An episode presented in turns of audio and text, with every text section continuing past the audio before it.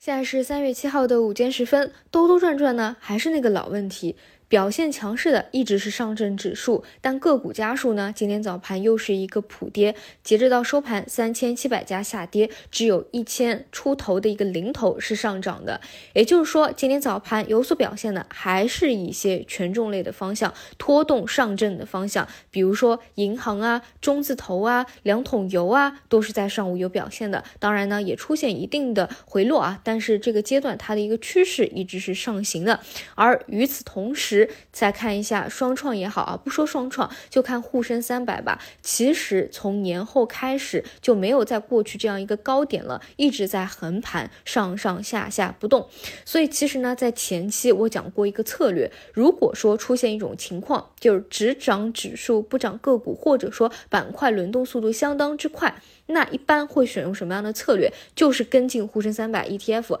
你用买。沪深三百 ETF 的策略去规避掉板块每天轮不一样的啊，今天轮 A，明天轮 B。但是你会发现，从年后到现在已经一个月之久了，你会发现啊，选用这个策略其实也是失效的，因为它再也没有在网上进行一个突破拉升的，就是在进行一个横盘，你只能在当中做一个比较小小的这个级别啊，小的一个箱体的上面减下面接这样一个箱体的一个策略。所以其实。呢，我的想法就是当下这么一个割裂、内卷、有点精神内耗的一个市场，就一是首先你不能只看到局部，一定要看整体，并且保持清醒，要认知到现在表现比较好的，为什么拖动指数的，就是因为某一个局部的方向。其实整个大类呢还是处于一个箱体震荡的一个结构。除此以外呢，就是要去做好自己比较看好的偏周期底部的长线持仓啊，做好这样的一个战略定律。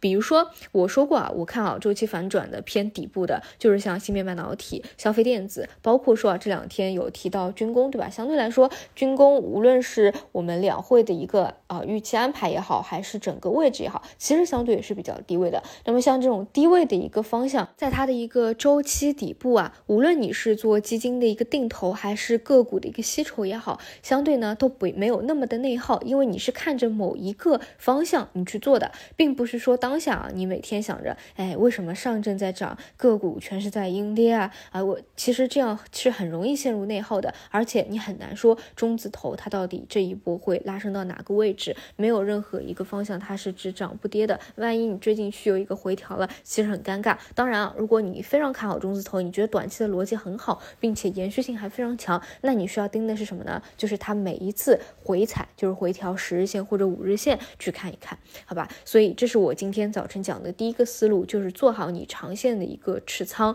那么第二个呢，就是做偏短线的。那我的个人思路还是短线，就是去看主线，就是数字经济、人工智能。那么今天、明天呢是有回流的一个预期的，临近午盘呢也确实开始了一定的回流，但是关键不在于回流，而是在于回流的一个力度。这个呢，在今天午后需要进一步的保持观察。也就是说，如果只是一个弱修复，那你也很难短期再开始新的一波比较强有力的反弹。但如果说不限于内耗，资金能够有合力，对于某一个方向或者某一个个股形成比较强的合力的话，那可能再开启新的一波。这个呢得临盘去进行一个观察。但是整体的 AI 的大的方向，我觉得是没有走完的。主要呢是一些算力的比较正宗的方向，这个是持续需要去保持关注的。除此以外呢，就是昨天中午说我们观察到创业板走 V 啊，上证反而是回落，需要关注一下结构是否会发生变化。那么今天早盘呢，依旧是延续了上证。强双创弱的一个情况，但是呢，临近到午盘也发生了一定的变化，就是像一些中字头啊，也有一定的回落，